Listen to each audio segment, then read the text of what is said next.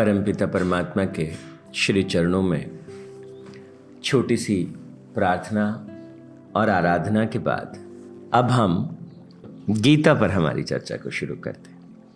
तो आ, अभी हमने चौदहवें अध्याय में गुण त्रिय विभाग योग हमने आ, कल के सत्र में बात की थी कि तीन प्रकृति के गुण हैं और ये तीनों गुण हमारे सारे जीवन को चलाते हमारे भीतर उठने वाले विचारों को, हमारे भीतर उठने वाले भावों को, और जिस प्रकार के हम कर्म करते हैं, उनको ये तीनों गुण प्रभावित करते हैं। कौन सा गुण हम पे प्रभावी है, उसी प्रकार के कर्म हम करते हैं।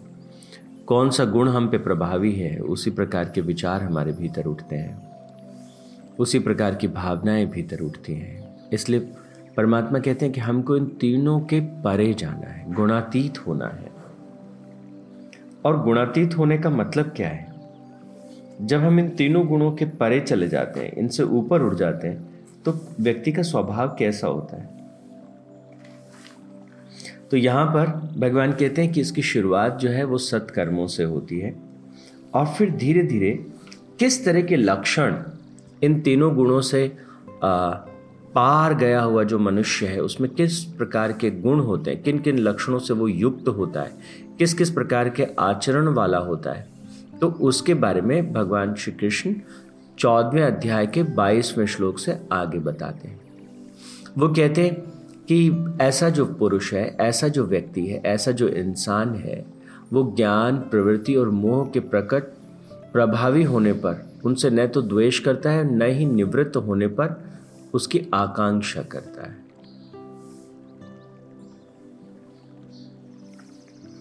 तो आप देखिएगा कि अगर मन में कोई भाव आ जाए, मोह का भाव आ जाए, कोई प्रवृत्ति प्रकट हो जाए, कोई बात नहीं, वो उसे एक दृष्टा की तरह से देखता रहता है। ना तो वो उसे भगाने के प्रयास में रत रहता है और अगर कोई बात ना भी उठे, कोई अच्छा बुरा विचार ना भी उठे तो वो किसी अहम से, अहंकार से भर नहीं उठता कि देखो मैं कितना निर्बल हूँ। साक्षी के रूप में उच्च स्थित हुआ गुणों के द्वारा विचलित नहीं किया जा सकता और गुण ही व्यवहार कर रहे ऐसा जानकर जो आत्म स्वरूप में दृढ़ता से स्थित है, जो विचलित नहीं होता। तो भगवान ने तेईसवें श्लोक में फिर क्या कहा? साक्षी भाव में जो स्थिर है। और वो इन गुणों के परे देख पाता है। और कहते हैं कि सत्वगुण के प्रभाव से कुछ हुआ? कोई बात नहीं। सत्वगुण के प्रभाव से हुआ। रजोगुण के प्रभाव से कुछ हुआ? कोई बात नहीं। उसके प्रभाव से हुआ। तमोगुण के प्रभाव से कुछ हुआ? हाँ उसके प्रभाव से कुछ हुआ। लेकिन अपने अंतस पर, अपने अंतकरण पे वो उसके मैल को नहीं आने देता। बहुत बार जाने अनजाने में जब तमोगुण की वजह से हम कुछ करते हैं तो हमको लगता है मैं खराब हूँ। रजोगुण की वजह से जब हम कुछ करते हैं तो हमको लगता है मैं तनाव में हूँ, मैं टेंशन में हूँ, मैं स्ट्रेस में हूँ, मैं डिप्रेशन में हूँ।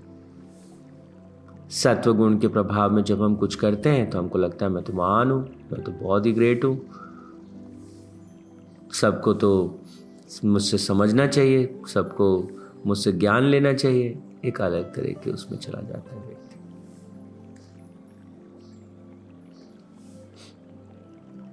तो भगवान कहते हैं, साक्षी रूप में स्थित होकर के आत्म स्वरूप में स्थित होकर के।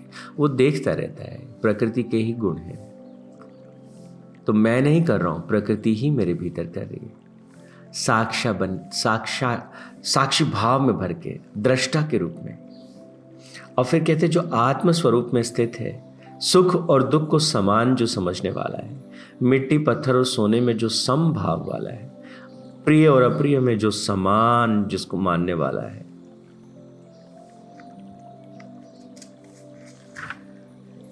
जो अपनी निंदा और स्तुति में भी सम बुद्धि रखने वाला है, जो धीर है, बुद्धिमान है, जो मान और अपमान में भी सम है, जो मित्र पक्ष और वैरी पक्ष में भी सम है, जो सब प्रकार के कर्मों को त्यागना वाला, सब प्रकार के कर्मों को त्यागने से तात्पर्य क्या है? कर्म फल का ईश्वरार्पण।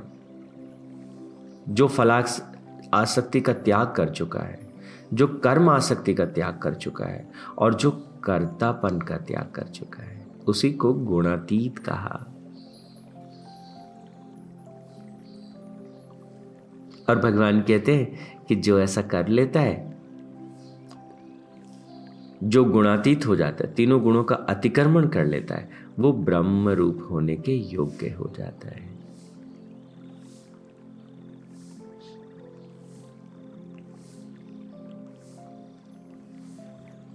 तो यहाँ पर आप देखिएगा कि भगवान कितनी सुंदर तरीके से स्पष्ट करते हैं। वो कहते हैं और बहुत बार कई बार हम ऐसा समझते हैं कि ऐसा व्यक्ति जो है, वो धन अर्जित नहीं करेगा, ऐसा व्यक्ति अपने व्यापार को आगे नहीं बढ़ाएगा। भगवान वो नहीं कह रहे वो क्या कह रहे कि वो अपने व्यापार को बढ़ाए, वो धन भी कमाए, साधन भी जुटाए, बहुत प्रोग्रेस करे। लेकिन उसके लिए पैसे में पत्थर में और मिट्टी में कोई भेद नहीं। वो बहुत स्पष्टता से जीवन को देख सकता है। कुछ लोग कागज़ के इन जो जो भी है, पैसे के लिए दूसरों को क्षति पहुँचा सकते हैं, उनको कष्ट पहुँचा सकते हैं, उनका नुकसान कर सकते हैं, ऐसा व्यक्ति नहीं करेगा पैसे की तकलीफ़ से आदमी डगमगा जाता है, परेशान हो जाता है, विचलित हो जाता है, ऐसा व्यक्ति नहीं। समबुद्धि है ना, उसे लगता है आज पैसा नहीं है, कल आ जाएगा। क्यों नहीं? है किस तक क्या तकलीफ़ हुई? क्या कारण हुआ? क्या गलती हुई? चलो उसे ठीक करते हैं, समझते हैं, आगे बढ़ते हैं। वो पैसे को कभी भी जो है, वो साधन की तरह से देखेगा, साध्य की तरह से नहीं। धन कमाना मेरा लक्ष्य है, ऐसा नहीं। धन उपार्जन एक साधन है, एक प्रक्रिया है जिसके द्वारा मैं जीवन को ठीक कर सकता हूँ, ना केवल अपने जीवन को, बल्कि दूसरों के जीवन को।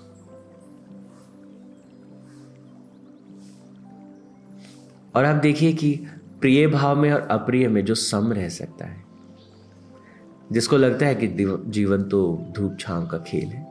कुछ चीज़ें हो जाएँगी, कुछ चीज़ें हो सकता है, मुझसे अभी नहीं हो पाए। कोई बात नहीं, उनके लिए खुद को दोष देना, खुद को तकलीफ़ देना, उसकी आवश्यकता नहीं। उसके बारे में खुद के लिए गलत सोचना, उसकी आवश्यकता नहीं। जब कोई हमारी निंदा करे तो हम थोड़ा अलग तरीके से रिएक्ट करते हैं। जब कोई हमारी स्तुति करे, हमारी तारीफ़ करे तो हम अलग तरह से रिएक्ट करते हैं। भगवान कहते हैं, इसकी आवश्यकता नहीं। जब कोई तुम्हारी स्तुति कर रहा है तो तुम जिस चीज़ के लिए फूले नहीं समा रहे, वो कुछ नहीं है। प्रकृति ने किया तुम्हारे भीतर से। ये शरीर तुम नहीं चला रहे हो। इस शरीर के बिना तुम नहीं कर पाते।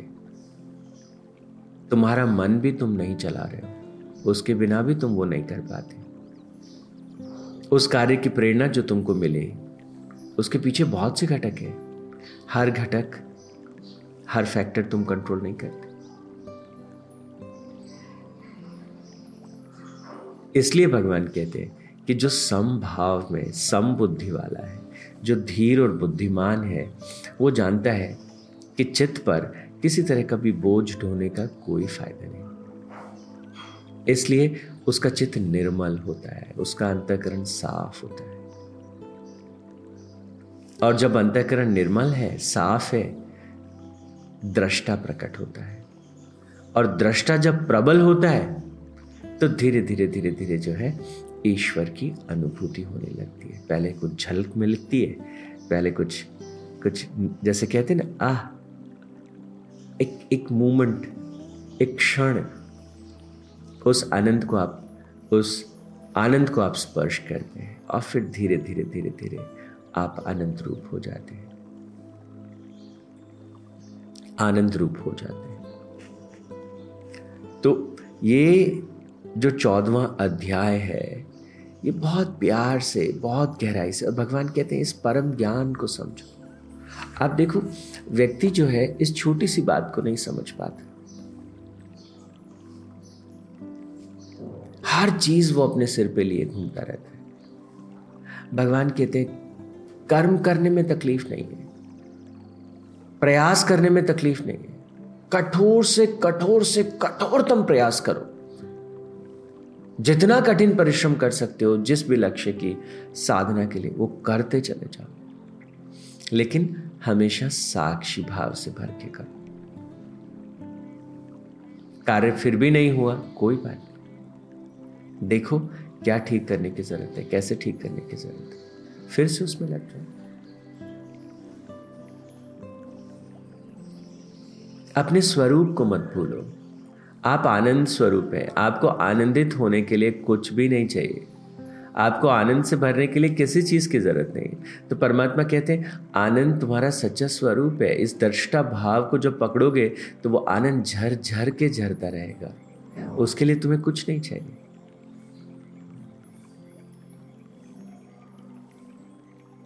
तो हमें जीवन में क्या चाहिए होता है?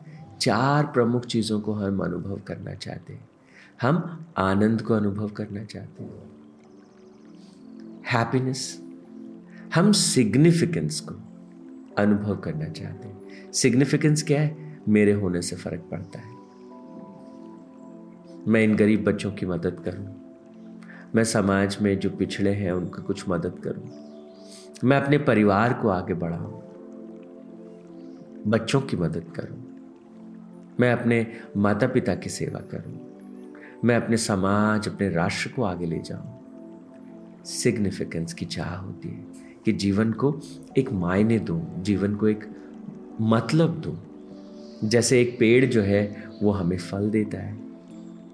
तो हम अपने इस जीवन से कुछ कर गुजरना चाहते हैं, कुछ हो जाना चाहते हैं, जिससे अंततः बहुत से लोगों को लाभ और ये सब हम सबके भीतर ये इच्छा रहती है। तो हैप्पीनेस के लिए, आनंद को पाने की एक इच्छा सिग्निफिकेंस को पाने की इच्छा लेगेसी को पीछे छोड़ जाने की एक इच्छा। कुछ ऐसा कर जाऊँ कोई वृद्धाश्रम बना दूँ, कोई ऐसा विद्यालय बना दूँ, कोई ऐसा इंस्टीट्यूशन बना दूँ, कोई एक ऐसा एनजीओ खड़ा कर दूँ, जो आने वाली पीढ़ियों को मार्ग दिखाए, रास्ता दिखाता चला जाए, समाज में एक एक सकारात्मक बदलाव आए। We want to live a legacy behind वो इनबिल्ट है हमारे भीतर और वी वॉन्ट टू अचीव और we want to sense achievement ये कर दिया, वो कर दिया। अरे वाह, एक और चीज़ मैंने कर दी।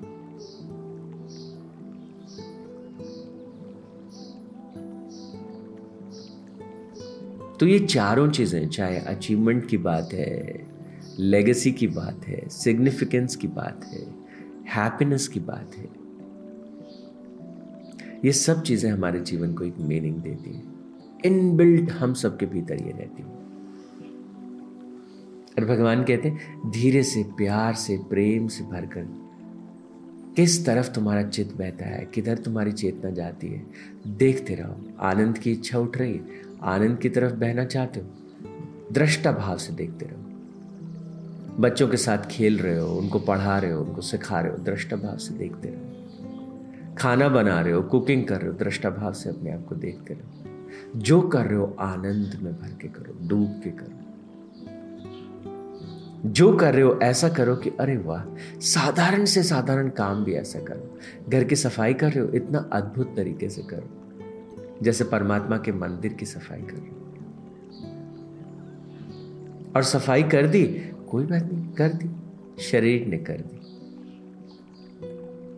परमात्मा के आशीर्वाद से हो तो जो जो कर दिया, वो प्रभु के श्री चरणों में अर्पित कर दिया। और ऐसा क्यों किया? उनका शरीर, उनका मन, उनकी पृथ्वी, उनका वायुमंडल, अरे सब कुछ तो उनका है। और ये जब सब कुछ, ये पूरा अस्तित्व ना होता तो भला मैं कैसे कर पाता? तो थोड़ा सा मैंने किया और अनंत रूप से उन्होंने सहयोग किया। तो भला मेरा करना ना करना कितना महत्वपूर्ण रह गया तो इसलिए भगवान कहते हैं, शुरुआत कैसे करें? कि शुरुआत प्रार्थना से करो। धीरे धीरे धीरे धीरे प्रार्थना जो है, वो क्या करेगी? कि भीतर शुद्धि को लेके आएगी। भीतर जो है, वो स्पष्टता को लेके आएगी। प्रार्थना से धीरे धीरे धीरे धीरे धीरे धीरे अहम भाव पिघलता चला जाएगा। जैसे जैसे अहम भाव पिघलेगा, हमको साफ़ तौर से दिखाई देने लगेगा। अभी देखो मैंने अच्छा किया सत्व गुण अभी देखो मैंने थोड़ा चीज़ों को पकड़ा, रजोगुण। अभी देखो मैं चीज़ों को छोड़ रहा हूँ, सिमट रहा हूँ, सिकुड़ रहा हूँ, तमोगुण। और भगवान कहते हैं, आप इन तीनों के परे हो। इनसे उठने वाली कोई सकारात्मक या नकारात्मक जो परिणाम है, उस परिणाम से आपको प्रभावित होने की आवश्यकता नहीं।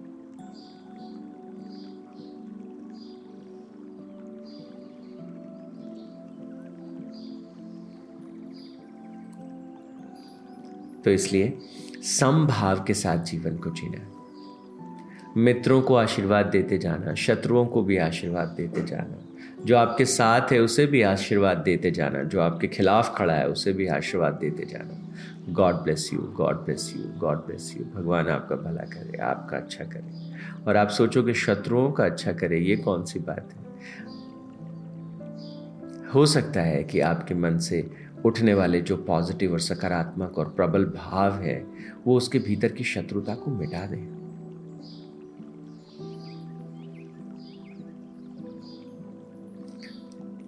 तो इस प्रकार चौदवा अध्याय हमने किया। कल हम तीसरे अध्याय पे बात करेंगे कि आखिर ये दृष्टा है क्या? ये है कौन? भगवान क्यों हमें बोल रहे हैं कि साक्षी बनो, दृष्टा बनो? ये है कौन? तो इसे हम तेरहवें अध्याय में समझेंगे। आज के लिए इतना ही। Thank you so much